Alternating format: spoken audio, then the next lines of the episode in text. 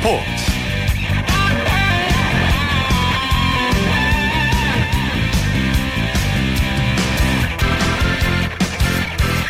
여러분 안녕하십니까 아나운서 오승원입니다. 지구촌 대학생 축제 2015 광주 하계 유니버시아드가 어젯밤 화려한 막을 올리고 오늘부터 본격적인 열전에 돌입했는데요. 1만 3천여 명의 선수들이 오는 14일까지 기량을 겨루며 우정을 다지게 됩니다. 21개 전 종목에 출전하는 한국은 3위를 되찾겠다는 목표를 세웠는데요. 대회 첫날인 오늘 메달 레이스가 시작됐습니다. 여자 다이빙에서 첫 은메달을 획득한 우리나라는 한국 유도에서 금메달, 은메달, 동메달을 각각 한 개씩 획득했고요. 유도에 이어서 펜싱에서도 두 번째 금메달이 나왔습니다. 출발이 아주 좋은데요. 자, 이런 추세라면 종합 3위는 거뜬할 것으로 보이는데 우리 선수들의 선전을 계속 기대해 보겠습니다. 자, 토요일에 함께하는 스포츠 스포츠 먼저 하계 유니버시아드 소식부터 살펴봅니다. 중앙일보의 김원 기자와 함께합니다. 안녕하세요. 네, 안녕하세요. 네, 지금 광주에 계시는 거죠? 현지 분위기 좀 전해주세요. 네, 저 지난 화요일부터 광주에 내려와서 유니버시아드 대회 취재를 하고 있는데요. 네. 대회 개막전에는 좀 차분한 분위기 속에서 준비가 이루어졌고요. 어제 개회식을 지점으로 해서 대회 열기가 좀 더 뜨거워지고 있습니다. 음. 그 오늘 저는 미국 농구 대표로 나선 캔자스 대학 취재를 했는데요. 네. 그 광주 동, 동강대 체육관에는 경기 시작 1시간 전부터 뭐 줄을 서서 기다리는 사람도 있더라고요. 어, 자, 미국 소식 조금 이따가 묻기로 하고요. 일단 우리나라 선수단의 첫 금메달이 유도에서 나왔죠? 네, 그렇습니다. 그 유도 조구함 선수가 한국 선수단의 첫 금메달을 안겼는데요. 조구함 선수는 오늘 염주 빅골 체육관에서 열린 남자 100kg급 결승전에서 프랑스의 델베르트에 판정승을 거뒀습니다. 음. 조구함 선수는 이- 조구함 선수는 2년 전 러시아 카잔 유대회에 이어 두 대 연속 금메달을 땄고요. 네. 두 대 연속 한국 선수단에게 첫 금메달을 선사했습니다. 유도에 이어서 펜싱에서도 금메달이 나왔네요. 네, 그렇습니다. 그 펜싱 송종훈 선수인데요. 이 네. 송종훈 선수는 광주 출신이거든요. 네. 이 펜싱 송종훈 선수가 두 번째 금메달을 안겼습니다. 송종훈 선수는 김대중 컨벤션 센터에서 열린 남자 사부르 개인 결승전에서 러시아의 다닐렌코를 15대 12로 꺾었습니다. 그 송종훈 선수는 초반에 5대 1로 앞섰지만 9대 8까지 쫓겼거든요. 어. 하지만 송종훈 선수는 과감한 공격으로 다닐렌코의 우표를 찔러 짜릿한 금메달을 목에 걸었습니다. 네. 어, 단체전에서까지도 한번 메달을 기대해 보도록 하겠습니다. 그리고, 아, 근데 우리나라 대회 첫 메달은 어디서 나온 건가요? 네, 여자 다이빙 1m 스프링보드 종목에서 나왔는데요. 1m 스프링보드 종목에 출전한 김남희 선수가 은메달을 따면서 한국 선수단의 첫 번째 메달리스트가 됐습니다. 네. 김남희 선수는 오늘 오전 남부대학교 국제수영장에서 열린 결승전에서 총점 274.95점을 기록했고요. 286.2점을 받은 중국의 정슈왕세에 이어 2위에 올랐습니다. 네, 또 우리나라 금메달리스트 중에 한 명인 양궁의 기보배 선수 오늘 어, 대단합니다. 세계 신기록을 세우면서 예선을 통과했네요. 네, 그 기보배 선수가 오늘 여자 양궁 recurve 70m 라운드 예선에서 720점 만점에 686점을 쏘면서 세계 신기록을 세웠는데요. 네. 이 점수는 박성현 선수가 2004년에 아테네 올림픽에서 기록한 682점을 4점이나 넘어선 기록입니다. 음. 예선에서 최상의 컨디션을 보인 기보배 선수는 내일 모레죠 6일 본선 토너먼트에서 금메달 사냥에 나서게 됩니다. 대표팀의 맏언니로 이번 대회에 참가한 기보배 선수는 부담감은 많았는데 다시 태극마크를 달고 출전한 첫 종합대회라 초심이 생기는 것 같다. 어. 이렇게 소감을 밝혔습니다. 네, 아주 끝까지 활약을 이어줬으면 좋겠습니다. 또 최근에 여자 축구 대표팀이 FIFA 월드컵 16강에 오르는 쾌거를 달성했는데 여자 축구가 유니버시아드 대회에서도 8강에 올랐다고요. 네, 그 여자 축구 대표팀이 오늘 호남대 축구장에서 열린 대회 A조죠. 조별리그 2차전에서 네. 대만을 1대 0으로 꺾었습니다. 전반 39분 미드필더 김소희 선수가 결승골을 뽑아냈고요. 지난 2일 체코를 3대 1로 꺾은 우리나라는 2연승으로 A조 선두를 달렸습니다. 6일 아일랜드와 최- 조별리그 최종 3차전을 치르는데요. 그 경기 결과와 관계없이 최소 조 2위를 확보해서 음. 8강 진출을 확정했습니다. 네. 근데 유도에서는 승부 조작, 비리 혐의를 받고 있는 지도자가 심판으로 나서서 논란이 되고 있다는데 어, 무슨 얘기인가요? 네, 그렇습니다. 그 안병근 용인대 교수 얘긴데요. 네. 그 용인대 안병근 교수는 최근에 비리 혐의를 받고 있는 인물인데요. 국제대회 심판으로 나서서 좀 무리를 빚고 있습니다. 그 안병근 교수는 1984년 LA 올림픽에서 유도 금메달 금메달을 땄던 그런 대단 선수였는데요. 최근에 그 전, 전국체전에서 부정 선수를 출전시키고 그 대가로 금품을 수뢰한 혐의를 받고 있습니다. 그 음. 조직위원회에 따르면 안병근 교수는 숙소 짐을 싸서 선수촌을 나간 것으로 확인됐는데요. 네. 대한유도에서는 뭐 지난 3월에 이미 심판 추천을 받은 사안이라서 뭐 출전을 강행했다 이렇게 밝혔습니다. 뭐 안 교수는 두 경기에는 심판으로 배정되지 그렇게 않을 것으로 보입니다. 아, 그렇군요. 어, 또 아까 전해줄래다 말이셨는데 그 미국 농구 대표팀으로 출전한 캔자스 대 큰 화제를 모았다면서요? 네 그렇습니다. 오늘 그 미국과 터키의 남자농구 예선이 열렸는데요. 네. 그 캔자스 대학 팀이 미국 대표팀으로 그 단일 팀으로 출전을 했거든요. 음. 이제 아무래도 미국 대표팀이다 보니 이제 뭐 속공과 현란한 드리블이 이렇게 나오자 관중석에서는 환호성이 터졌습니다. 어, 그 경기는 미국이 터키를 66대 57로 물리쳤고요. 네. 그 캔자스 대학 농구팀은 2003년부터 11년 연속이나 NCAA 빅12 컨퍼런스에서 정규 시즌 우승을 거머쥐었는데요. 음. 뭐 미국 대학 농구의 절대 강자라고 할 수 있습니다. 네. 뭐 이번 대회에서도 강력한 우승으로 우승 후보로 꼽히고 있습니다. 네, 또 그 선수들 중에 NBA 선수가 나올 가능성이 높은 선수들이기 때문에 아무래도 수준이 아주 높았던 것 같습니다. 또 근데 농구장에 리퍼트 주한 미국 대사도 모습을 드러냈다면서요? 예, 오늘 그 마크 리퍼트 주한 미국 대사가 경기장을 찾았는데요. 그 리퍼트 대사는 1월에 태어난 아들과 부인과 함께 경기 시작 20분 전부터 경기장에 도착했습니다. 그런데 뭐 중간에 자리를 뜨지 않고 미국 팀을 열렬히 응원했는데요. 뭐 리퍼트 대사의 할아버지가 그 캔자스 대학 출신이라고 하더라고요. 어. 그래서 리퍼트 대사가 뭐 미국 농구팀에 지금 많은 관심을 보이고 있습니다. 어, 네, 아주 즐겁게 보고 돌아갔으면 좋겠는데. 자, 내일은 또 어떤 경기들이 주목을 받고 있나요? 네, 그 내일은 유도 남자 81kg급에 출전하는 왕기춘 선수가 금메달에 도전합니다. 네. 그 왕기춘 선수하면 2013년까지 73kg급에서 뭐 정상급 실력을 유지해 왔는데요. 체급을 81kg급으로 올리고 나서는 뭐 과거와 같은 기량을 지금 보여주지 못하고 있습니다. 네. 근데 이제 지난 국가대표 선발전에서도 2위에 머물렀고요. 하지만 이번 대회에서 좀 명예 회복을 단단히 노리고 있고요. 뭐 왕기, 왕기춘 선수의 활약도 기대가 됩니다. 또 남자 축구에서는 이탈리아와 조별리그 2차전을 펼치고요. 펜싱 남자 에페와 여자 플뢰레에서도 메달 사냥을 노립니다. 네. 오늘 소식 여기까지 듣겠습니다. 고맙습니다. 네, 감사합니다. 지금까지 광주 유니버시아드 소식 중앙일보의 김원 기자와 정리해드렸습니다. 자, 이어서 국내외 축구 소식 살펴봅니다. 베스트 11의 손병하 기자와 함께합니다. 안녕하세요. 네, 안녕하세요. 네, 오늘 관심을 끈 경기 포, 포항 스틸야드에서 열린 포항과 수원의 2위 싸움이었는데 오늘 경기 결과에 따라 상위권 판도가 달라질 수 있었죠? 네, 맞습니다.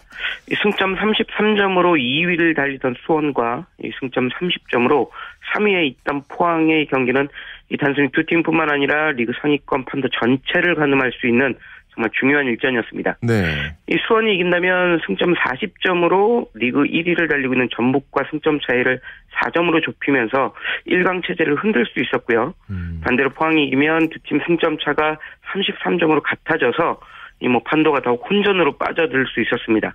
그래서 두 팀의 이번 경기는 20라운드 전체 6경기 중 가장 큰 관심을 모았습니다. 결과는 어떻게 나왔나요? 네, 경기는 수원의 승리였습니다. 이 수원은 전반 32분 정대세 선수의 선제골에 힘입어 포항을 1대 0으로 꺾고 승점 3점을 보탰습니다. 이 수원 정반 중반에 터진 선제골을 끝까지 잘 지켰고요. 반면 포항은 동점골을 넣기 위해 뭐 사력을 다했지만 음, 수원 수비진을 깨뜨리지 못하면서 0대1로 패하고 말았습니다. 이번 경기로 수원은 승점 3점을 보태 시즌 승점 36점까지 올리면서 이 말씀드렸듯이 전북을 승점 4점짜로 추격하게 됐습니다. 반면 포항은 승점 추가에 실패하면서 2위 다툼에서 한 발 뒤처지고, 뒤처지고 말았습니다. 네, 어, 정대세 선수의 활약이 아주 대단했더라고요. 자, 또 부산과 제주에서도 K리그 클래식 경기 열렸는데 결과 전해주시죠. 네, 먼저 저녁 7시 부산 아시아드 주경기장에서 열린 부산 성남 경기에서는 전반 38분 김두현 선수가 결승골을 터뜨린 성남이 1대 0으로 이겼습니다. 성남은 오늘 경기에서 승리하며 최근 좋은 흐름을 이었습니다. 같은 시각 제주 월드컵 경기장에서 열린 제주 인천전은 0대 0 무승부였습니다. 음. 이 양 팀 뭐 이기기 위해서 노력했지만 한 골을 얻지 못한 채 0대 0으로 경기를 마쳤습니다. 네, 내일도 K리그 클래식 경기가 이어지는데 아무래도 서울 광주전에 정말 많은 관심이 쏠릴 것 같아요. 네, 맞습니다. 네. 내일 오후 6시입니다. 이 서울 월드컵 경기장에서 시작하는 서울 광주전은 두 팀의 격돌 외에 이 최용수 서울 감독으로 말미암아 정말 많은 시선이 집중되고 있습니다. 지난 2일 이최 감독이 중국 슈퍼리그로 이적한다는 보도가 나와 이 국내 축구계가 출렁였습니다. 그렇죠. 이 장수 세인티가 약 20억 원이란 엄청난 돈을 연봉으로 제시하면서 최 감독을 영입하려 한다는 보도였는데요. 음. 이 보도는 사실로 확인됐고 최 감독이 시즌 중 중국으로 이적하는 게 아니냐는 관측이 나오기 시작했습니다. 예, 그러나 어제였죠. 이 3일 이 최 감독은 20억 원이란 엄청난 연봉을 마다하고 서울 잔류를 발표해 더 큰 화제를 모았습니다. 아, 뭐 돈보다 의리를 택한 건데요. 네. 이 내일 경기에서는 최 감독이 왜 잔류를 선택했는지에 대한 이야기를 좀 자세하게 들을 수 있을 것으로 보여 많은 관심이 쏠리고 있습니다. 네, 어, 근데 일단 나온 얘기를 보면 조건이 굉장히 좋았고 또 코치진까지 구성할 수 있는 정권을 주겠다 뭐 이런 네. 말도 나왔었다고 들었는데 왜 떠날 수 없다고 하던가요? 네, 정말 말씀하신 것처럼 조건이 대단했습니다. 네. 뭐 아시아 출신 감독들 중에서는 최고의 조건이었거든요. 음, 네, 그럼에도 불구하고 최 감독이 잔류했던 것, 이 서울을 떠날 수 없었다, 팬들을 등질 수 없었다, 뭐 이렇게 보시면 될 것 같습니다. 네. 이 중국이라는 새로운 도전 무대가 열리고 엄청나게 높은 연봉은 분명 매력적이었지만 서울 구단과 선수들 그리고 팬들을 뒤로 한 채 떠나는 게 어려운 일이었다고 어제 고백했습니다. 음, 이 더해 시즌 중 갑자기 팀을 등진다는 게 용납되지 않다라는 말도 전했는데요. 아, 이 중국의 엄청난 자본 공격 속에서도 꿋꿋하게 자리를 지킨 최 감독에게 이 많은 축구 팬들의 찬사가 쏟아지고 있습니다. 네, 어, 일단은, 어, 서울 팬들은 아주 안심할 것 같습니다. 자, 캐나다에서 열리고 있는 여자 월드컵 얘기 해 볼게요. 이제 단 두 경기 남은 거죠? 네, 지난 6월 7일 개막해 한 달 가까이 달려온 2015 피파 캐나다 여자 월드컵이 이제 두 경기 남겨놓고 있습니다. 먼저 우리 시간으로 내일 새벽 5시에는 독일과 잉글랜드의 3, 4위전 열립니다. 이번 대회 강력한 우승 후보였던 독일 이 준결승전에서 패해 3, 4위전으로 미끄러졌는데 명예회복할 수 있을지 주목됩니다. 음, 그리고 월요일인 6일 아침 8시 결승전이 열립니다. 이 결승전은 미국과 일본의 격돌인데요. 미국의 힘과 높이 그리고 일본의 패스와 스피드 간 대결이라 이 많은 축구팬의 관심을 끌고 있습니다. 근데 이 결승전이 특히 좀 눈길이 가는 이유가 defending 챔피언 일본이기도 하고 또 공교롭게도 똑같은 매치가 다시 성사가 됐어요. 네, 맞습니다. 4년 전 이 독일에서 열린 2011년 여자 월드컵 결승전도 미국과 일본의 대결이었습니다. 네. 결과는 일본의 우승이었는데요. 일본은 미국과 연장전까지 2대1로 비겨 승부를 내지 못했으나 승부차기에서 3대 1로 승리하며 이 정상을 차지했습니다. 공교롭게 4년 만에 열리는 이번 월드컵 결승전에서도 두 팀이 다시 만났는데요. 네.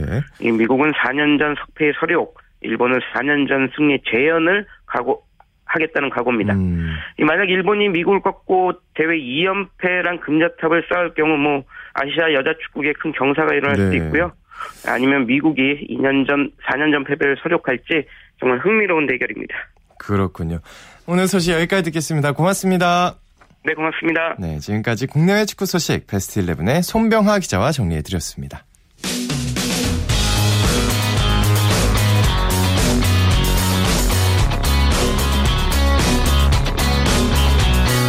따뜻한 비판이 있습니다.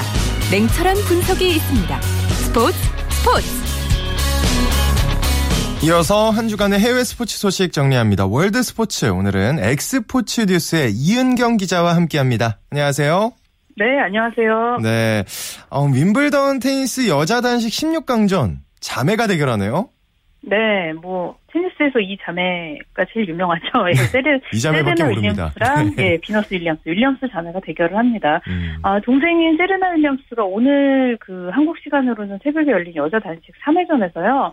영국의 헤더 왓슨을 2대 1로 이기고 4회전 진출에 성공을 했습니다. 네. 세리나 윌리엄스가 지난해 US 오픈부터요. 올해 호주 오픈 그리고 프랑스 오픈까지 차례로 다 제패를 하면서 이번 윔블던에서까지 우승을 하면 메이저 4개 대회 연속으로 우승을 하게 됩니다. 어, 언니 비너스 윌리엄스는 세계 랭킹 지금 현재 16위인데요. 알렉산드라 크루니치 선수를 2대 0으로 꺾고 4회전에 이미 올라 있습니다. 네. 대진상으로 16강에서 세레나와 비너스가 맞대결을 하게 됐는데 어, 세레나랑 비너스 둘 다 똑같이 윔블던 우승 경력은 다섯 차례입니다. 음. 아, 그런데 둘 사이 맞대결 이 상대 전적은요. 네. 세레나 윌리엄스가 14승 11패로 조금 앞서고 있습니다. 음. 아, 한편 오늘 열린 경기에서 남녀 우승 후보들이 모두 순항을 했는데요.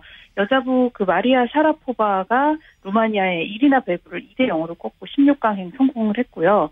이 남자 단식의 노박 조코비치도 호주의 버나드 토믹을 3대 0으로 제압하고 4회전 진출했습니다. 네, 어, 정현, 이런 뉴스를 들으면 정현 선수가 더욱 더 아쉬워집니다. 네, 자, 또, 아쉽죠. 예, 예. 네. 타이거 우즈가 미국 프로골프 PGA 투어 그린브라이어 클래식에서 연 이틀 60대 타수를 기록했다고요? 예, 뭐 사실 뭐 타이거 우즈가 연이틀 60대 타수 기록했다는 소식을 전해드리는 것도 어떻게 보면 좀 어색하긴 한데요. 네. 아, 일단 대회 2라운드가 한국 시간으로 오늘 끝났습니다. 근데 타이거 우즈가 버디 4개, 그리고 보기 3개를 묶어서 1언더파 69타를 쳤습니다. 1라운드 66타에 이어서 이틀 연속 언더파, 그리고 60대 타수 행진인데요.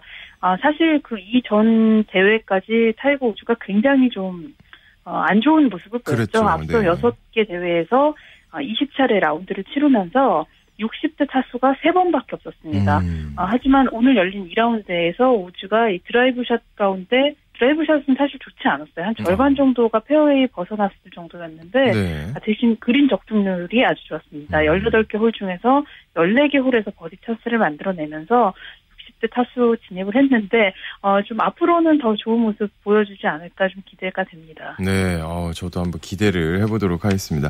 자, 코파 아메리카 3, 4위전에서 페루가 파라과이를 이겼네요. 네, 이 페루가요. 오늘 그 칠레에서 열린 파라과이와의 코파 아메리카 3, 4위전에서요. 2대 0으로 이기면서 대회 3위 기록을 했습니다. 후반 3분에 이 안드레 카리오의 선제 결승골이 나왔고요. 또 페루가 후반 44분 이 파울로 게레로 쐐기골까지 나오면서 2대 0 승리를 거뒀는데요. 어, 이로써 페루가 지난 2011년 대회에 이어서 이 음. 코파 아메리카 2회 연속 3위를 차지하게 됐습니다. 네. 파울로 게레로 선수가 이제 오늘 골까지 총 4골로 칠레의 지금 에두아르도 바르가스와 함께 득점 공동 선두로 올라서면서 이 선수 또 사상 첫 연수 그 2연속 득점왕 도전에도 나서게 됐습니다. 네. 결승전은 내일 열리는 거죠? 네, 이 한국 시간으로 내일 오전 5시부터 시작을 하고요. 네. 결승전 올해 코파 아메리카 결승전은 아르헨티나와 칠레의 대결로 좁혀졌습니다. 결승 무대 관전 포인트는 뭐 아무래도 아르헨티나의 리오넬 메시죠. 그렇죠. 메시가 뭐 세계 최고 축구 선수로 평가를 받고는 있는데 징크스입니다. 아르헨티나 유니폼만 입으면 음. 어, 그렇게 좋은 모습을 보여준 적도 없고 네. 우승을 지금 아르헨티나 유니폼 입고는 해본 적이 없거든요. 아, 지난해 브라질 월드컵에서도 우승을 못했고 아르헨티나가 1993년 이후로 코파 아메리카에서 아직까지 지금 20년이 넘도록 우승을 하지 못하고 있습니다. 음. 아, 2011년에 그 메시가요, 자국에서 열린 코파 아메리카에서 무득점이었고요. 네. 또이 4강 진출까지 실패를 하는 그런 좀 굴욕을 맛봤는데, 이번 대회 메시는 일단 그 플레이 자체, 내용 자체 굉장히 좋습니다. 특히 이 4강전, 파라과이와의 경기에서 세 골, 여- 이 경기에서 나온 세 골을 모두 메시 혼자서 어시스트하는. 거의 원맨 쇼를 네. 했는데요. 하지만 아직 골은 이 조별리그 파라과이전에서 나온 페널티킥 골 한 골밖에 없거든요. 그래서 음. 과연 결승전에서 또 아주 놀랍고 시원한 골을 보여줄 수 있을지 음. 어, 내일 경기 참 재밌을 것 같습니다. 네, 메시가 월드컵이나 뭐 국가대항전 뭐 이런 코파 아메리카에서 우승을 못 해봤다면 또 리그에서 우승을 못 해본 리버풀의 스티븐 제라드 미국 LA 갤럭시에 공식 입단했네요. 예, LA 갤럭시 구단이요. 오늘 그 홈페이지를 통해서 이 제라드가 갤럭시 선수가 됐다. 이렇게 공식 음. 발표를 했습니다. 아, 제라드 선수 7일 홈구장에서 공식 훈련 시작한다고 하고요. 이날 공식 입단 기자회견까지 엽니다. 뭐 제라드는 1987년 리버풀 유소년 팀에서 선수 생활 시작해서 뭐 지난 시즌까지 계속 한 팀에서만 뛰면서 리버풀의 심장이다 이렇게 불렸는데요. 네. 아 제라드가 사실 뭐 그 지난 시즌 뭐 레알 마드리드하고 챔피언스리그 결승 패배 이후 이적을 결심했다 이런 이야기도 했는데 음. 재미있는 거는 잉글랜드 리버풀의 최고의 스타인 제라드가 이번에 그 LA 공항에 도착했을 때는 예상보다 너무 적은 팬들이 나왔다. 어. 뭐 이런 뉴스가 나와서 어. 또 좀 눈길을 끌었습니다. 베컴이랑 비교해서 좀 많이 서운했나 보네요. 그러게요. 미국에서 아직까지 그 축구 인기가 너무 높지 않아서 그런지 아. 좀 재미있는 뉴스였습니다. 네. 자, 또 일본의 혼다 다이스케 여러 말들이 돌았는데 결국엔 AC 밀란에 잔류한다고요. 네, 뭐 사실 지난 시즌 혼다가 굉장히 좀 부진한 모습을 보여서 방출 위기에 놓인 게 아니냐 이런 말도 나왔는데요. 음. AC 밀란에 남을 것으로 보입니다.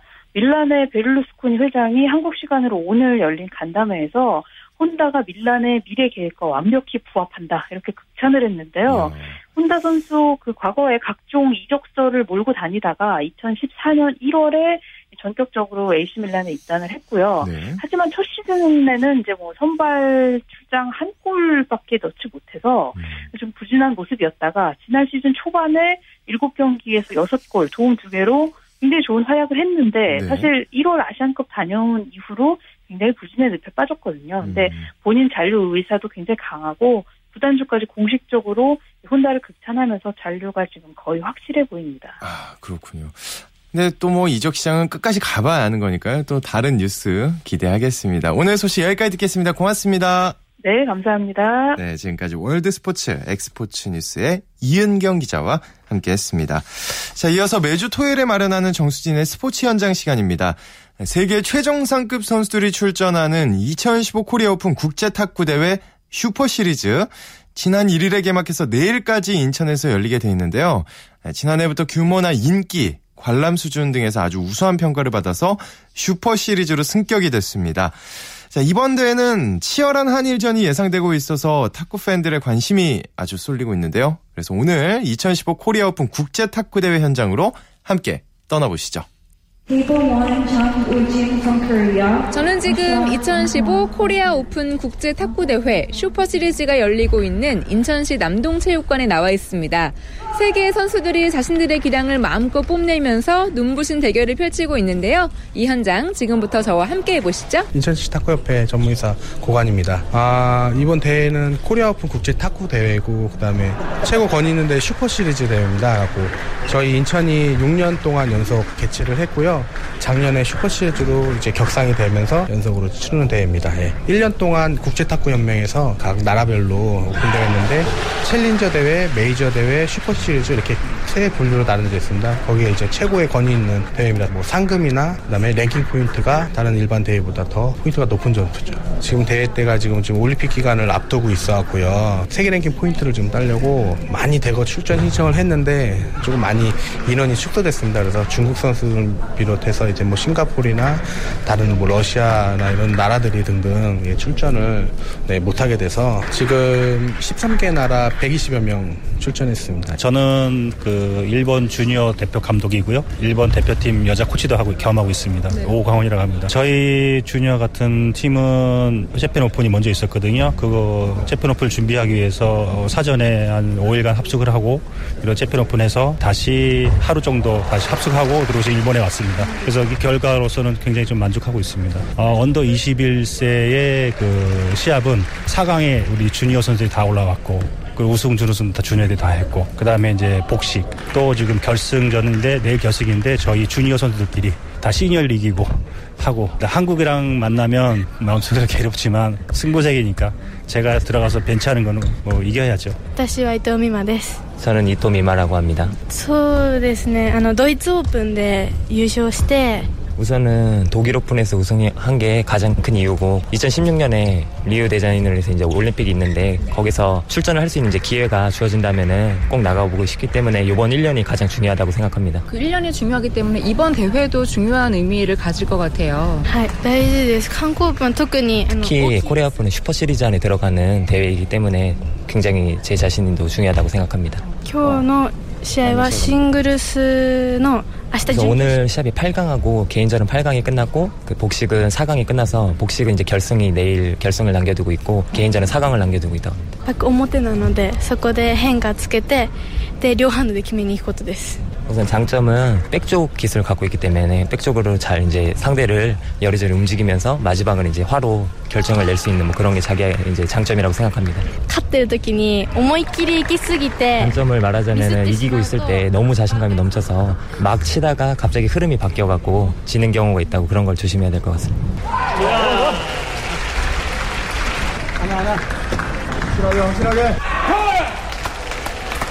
네, 관중들도 이 경기를 함께 하고 있는데요. 숨죽여서 보기도 하고 또 환호를 하기도 합니다. 중국이 강국이잖아요. 근데 중국이 베르스 때문에 참석을 안 해가지고 좀 그게 아쉬운 점이긴 한데 그래도 이 경기가 좀 잘 끝나서 한국 선수들이 우승을 해서 좀 빛나는 경기 대회였으면 좋겠습니다. 대한민국 화이팅!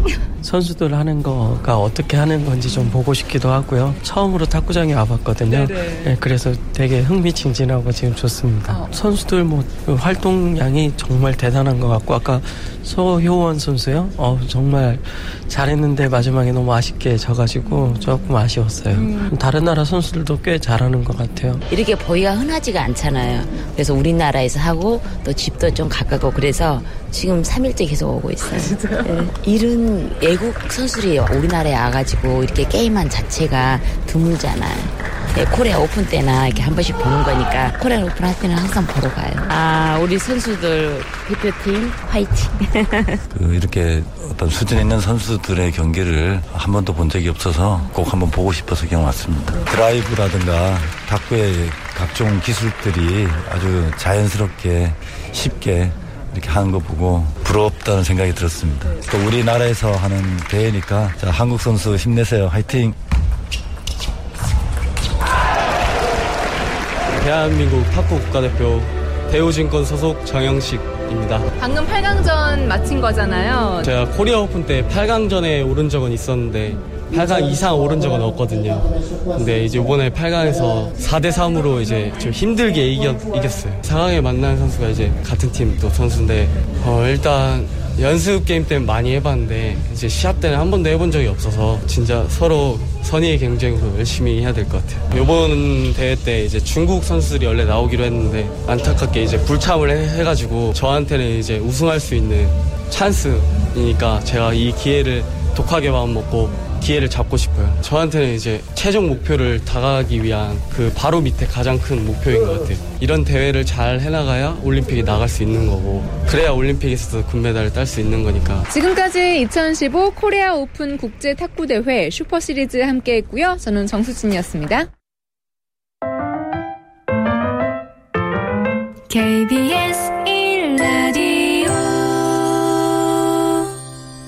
스포츠 세계의 라이벌을 집중 조명하는 시간, 스포츠 라이벌의 세계 시간입니다. 매주 토요일에 만나고 있죠. 한겨레 신문의 김동훈 기자와 함께합니다. 안녕하세요. 예, 안녕하세요. 네, 오늘 지난주에 이어서 전가을 선수와 권하늘 선수, 가을 하늘 예. 소개해 주시는 거죠? 그렇습니다. 여자 축구 대표팀의 주축 선수들이죠. 어, 지난번 캐나다 여자 월드컵에서 우리나라가 사상 처음으로 16강에 진출하는데 이 두 선수의 역할이 정말 컸고요. 네. 고등학교 때부터 선의 경쟁, 경쟁을 펼쳤던 라이벌인데 어, 지금은 대표팀에서 또 선의 경쟁을 펼치고 있습니다. 국가대표팀에는 언제 발탁된 건가요? 어, 대표팀에는 권하늘 선수가 고3 때인 2006년 도아시안 게임을 앞두고 음. 어, 도, 아 시안 게임 대표팀에 발, 발탁이 됐고요. 네. 정가을 선수는 그보다 2년 뒤 대학 2학년 때 2008년에 동아시아 대회 때 국가대표에 선발이 됐습니다. 음. 그러니까 이제 두 선수가 같이 한솥밥을 대표팀에서 먹은 게 이 8년째고요. 그리고 그동안에 2010 광저우 아시안 게임, 2014 인천 아시안 게임에서 우리나라가 동메달을 따는데 굉장히 기여를 했고요. 네. 또 이번에 캐나다 여자 월드컵 16강의 위협도 함께 달성을 했습니다. 네, 두 선수가 소속팀에서는 라이벌 관계인데 대표팀에서는 굉장히 단짝이라면서요. 예, 그렇습니다. 윤덕열 감독이 이끌고 있는 우리 여자 축구 대표팀에서 정가을 선수는 왼쪽 측면 공격수고요. 권하늘 선수는 이 정가을 선수 바로 뒤에 있는 왼쪽 미드필더입니다. 음. 이 권하늘 선수가 미드필더에서 기회를 만들어주면 정가을 선수가 골로 연결하는 그런 패턴의 어떤 이 공격을 많이 보여주곤 하는데 네. 이두 선수의 호흡이 아주 잘 맞는다는 게 윤덕열 감독의 설명입니다. 또 기록도 아주 대표팀에서 좋다면서요. 그렇습니다. 이 의미 있는 기록이 두 선수 다 있는데요. 어. 우선 권하늘 선수가 고3 때 18살이던 2010, 2006년 네. 11월 30일 A매치 데뷔전을 치렀는데 이번 지난번 캐나다 월드컵 프랑스와의 16강전이 A매치 딱 99번째 와. 출전 기록이었어요. 네, 권하늘 선수는 대표팀에서 한 경기만 더 출전하게 되면 우리나라 여자 축구 선수로는 처음으로 A매치 100경기 이상 출전을 의미하는 센츄리 클럽에 가입을 하게 됩니다. 네. 99경기 출전하는 동안에 골은 15골을 넣었고요. 음. 전가을 선수는 A매치 71경기, 71경기에 출전해서 33골을 넣었는데 네. 이 33골이요. 지소연 선수가 37골을 넣, 38골을 넣었는데 이 지소연 선수가 나타나기 전까지 여자 축구 최다 득점 기록 보유자였어요. 어. 그러니까 이 권하늘 선수는 어, 센츄리 클럽 앞두고 있고 전가을 선수는 또 A 매치에서 역, 어, 역대 두 번째 네. 여자 선수로 많은 골을 어, 넣고 있고요. 특히 작년 아- 인천 아시안 게임 때 네 골이나 몰아넣었고 음. 또 지난번 캐나다 월드컵 코스트, 코스타리카와의 조별리그 2차전 때 또 2대 1로 앞서가는 헤딩골을 또 전가을 선수가 터뜨렸었죠. 그렇군요. 근데 플레이 스타일을 보면 어떤가요? 예, 먼저 권하늘 선수는 키가 157, 굉장히 좀 단신인데요. 미드필드에서 활동량이 굉장히 왕성하고 어, 볼에 대한 감각, 근성도 아주 뛰어납니다. 네. 특히 이제 권하늘 선수는 전술 이해도가 높아가지고 이 청소년 대표팀 시절부터 이미 게임 게임 메이커로 활동을 어. 하고 있었고요. 네. 또 지금 소속팀이 상무인데 이 상무에 입단한 지 지금 6년째 된 군인인데 계급이 중사예요. 네. 별명이 권중사입니다. 전가을 선수는 테크닉뿐만 아니라 스피드도 세계 정상급입니다. 음. 게다가 체력까지 강해가지고 아마 정가을 선수는 본인도 유럽 무대 진출을 좀 그 꿈꾸고 있을 텐데 음. 유럽 무대 진출에도 손색이 없다 이런 평가를 받고 있고요. 이 별명은 이 슈퍼소닉인데 왜, 왜, 왜 그러냐면 그럴까요? 네. 측면에서 굉장히 그 공을 빠르게 물고 들어가는 아. 모습이 아, 굉장히 그 좀 인상적이다. 보이고. 예. 네. 그런 그렇군요. 별명을 가지고 있습니다. 자, 이제 월드컵도 끝났고 두 선수가 국내 무대 복귀해서 이제 리그 일정을 소화하게 되는 거죠. 그렇죠. 이 WK K리그 일정이 이제 아, 지난 월요일부터 다시 재개가 됐고요. 정가을 선수가 2011년에 인천 현대제철로 이적을 해서 뛰고 있거든요. 네. 그리고 권하늘 선수는 말씀드린 대로 부산 상무 소속인데 어, 정가을 선수의 소속팀 인천 현대제철은 현재 1위를 달리고 있고요. 권하늘 선수의 부산 상무는 7팀 중에서 최하위예요. 어. 1위 팀과 최하위 팀에서 이렇게 어, 그 소속돼 있습니다. 네. 맞대결은 언제 펼치나요? 전반기에 두 경기, 후반기에 두 경기 이렇게 맞대결 하는데 전반기는 두 경기 모두 정가을 선수의 소속팀 현대제철이 4대 0으로 대승을 거뒀어요. 다. 아무래도, 네. 예. 근데 후반기에 두 경기는 7월 27일 충북 보은 종합체육관 아 종합운동장 그리고 9월 21일 인천 남동 아시아드 경기장 이렇게 두 번 예정돼 있습니다. 네. 이제 또 축구 팬 분들이 이제 좀더 집중해서 보게 될 것 같아요. 오늘 소식 고맙습니다. 네, 감사합니다. 네, 스포츠 라이벌의 세계 한겨레 신문의 김동훈 기자와 함께했습니다. 쳤다 하면 홈런이고 슛 골이고 각본 없는 한편의 드라마 그것이 바로 그것이 바로 손에 잡힌 우승 트로피 목에 걸린 그 배달 너와 내가 하나 되는 그것이 바로 그것이 바로 그것이 바로 꿈꾸던 스포츠 꿈꾸던